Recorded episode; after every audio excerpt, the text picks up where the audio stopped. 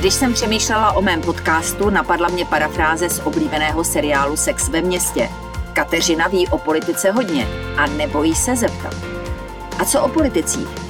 Kolik toho vím o lidech, s nimiž se potkávám v parlamentu, na vládě i v kuloárech přes 30 let a z toho 16 denníků. Jací jsou to lidé, jaké mají motivace, ale také zlozvyky, nebo v čem tkví jejich kouzlo pro voliče. Tento jiný pohled se vám nyní pokusím nabídnout.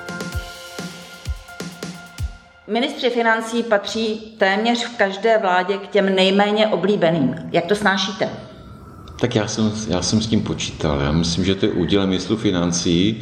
A když o tom mluvím se svými kolegy v Evropě, tak myslím, že to byl portugalský kolega, říká, naším úkolem je být nejméně oblíbeným ministrem vlády. A pokud někdo z vás není nejméně oblíbeným, tak má velké rezervy a nedělá to eh, dobře. Na druhé straně já myslím, že voliči jsou rozumní a velmi často chápou, že někdo musí kontrolovat ty výdaje, eh, protože my jsme jenom správci těch peněz. Stát žádné vlastní peníze nemá, eh, jenom to, co vybereme od, od daňových poplatníků a k tomu ty dluhy, nic jiného nemáme. A když jsme tady měli den otevřených dveří, tak jsem říkal, já jsem zapomněl udělat jednu expozici, chtěl bych, chtěl bych vám ukázat trezor, který bychom nějaký měli na ministerstvu financí a že nejsou žádné peníze, tam jsou jenom dlužní úpisy. Zbyněk Staňura byl nepřehlédnutelným předsedou poslaneckého klubu občanských demokratů. Ač neměl na Miroslava Kalouska, který neváhal pro efekt použít i slzy nebo ostřejší výraz, jeho vystoupení patřila ve sněmovně k nejsledovanějším. Je dokonalým znalcem jednacího řádu a dokázal každičký lapsus z vládních či opozičních lavic, to podle toho, v jaké momentálně zasedal on sám, využít. Přitom sázel na fakta a sarkazmus. Málo kdy se usmíval – Což je zvláštní, protože Staňura je otevřený a příjemný člověk. Když jsem mu sdělila, že mě to vzhledem k mým zkušenostem z dolní komory překvapuje, zareagoval takto. Znáte ten vtip? Přijde jeden chlapík k druhému a povídá mu. O vás se traduje, že jste flegmatik. A on na to. Vážně? Víte co? Je mi to jedno. Po volbách, kdy bylo jasné, že se stane ministrem financí, jsem si říkala, že lidem s nízkými a nevysokými příjmy bude pod ním ouvej. Pak jsem se s ním sešla k rozhovoru a úplně mě odrovnal.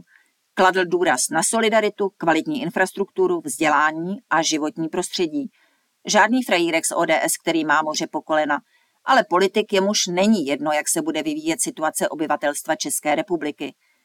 To mi teď potvrdil výrokem, že obří rozpočtové schodky ho trápí úplně stejně jako nutnost udržet sociální smír a nespomalit státní investice – Vlastně mě ani nezarazilo, když uznal, že Sobotkova vláda byla sice levostředová, ale celkově úspěšná. O Bohuslavu Sobotkovi se mluvilo jako o slabém premiérovi, ale on byl v zásadních věcech nakonec velmi tvrdý a nepodajný, míní Staňura. A hned dodal, že problém mladých předsedů vlád je v tom, že po skončení politické kariéry se moc neví, co s nimi. Petr Fiala je v tomto směru v ideálním věku, doplnil – a když jsem opáčila, že navíc, až skončí ve Strakově akademii, může doživotně přednášet na univerzitě, Zbyněk Staňura se ohradil. To ne, potom bude prezidentem. A proč se jim nechce stát už nyní? To by nešlo, vláda by bez něj nedržela pohromadě. Petr Fiala má přirozený respekt. Víte, on ministry ani nenechává hlasovat na sílu. Pokud jsou v pěti koalici spory, odloží rozhodnutí s tím, ať se dohodneme, prozradil. Mimochodem, Prvnímu místopředsedovi ODS se bezproblémově vládne i s Piráty. Jana Lipavského znal ze sněmovny a byl si jistý jeho postoji i kvalitním výkonem svěřené funkce. Michal Šalomoun prý zase poctivě hlídá každý paragraf, který z vlády odejde do sněmovny. No a Ivan Bartoš je bezvadný. S ním mám dlouhodobě opravdu dobré vztahy, pravil strážce státní kasy. Zároveň odmítá politování od lidí, že vládnou v mimořádně těžké době.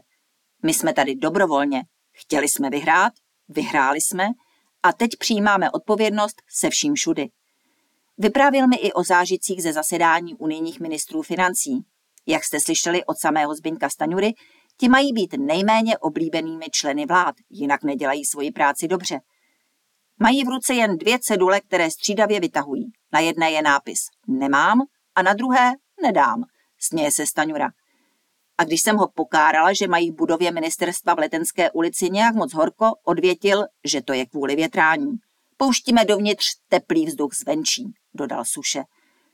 Bude ministr financí navrhovat zvýšení daní A přistoupí Fialova vláda k zásadním reformám, které sníží strukturální schodek? Detaily se dozvíte v rozhovoru se Zbyňkem Staňurou na deník CZ.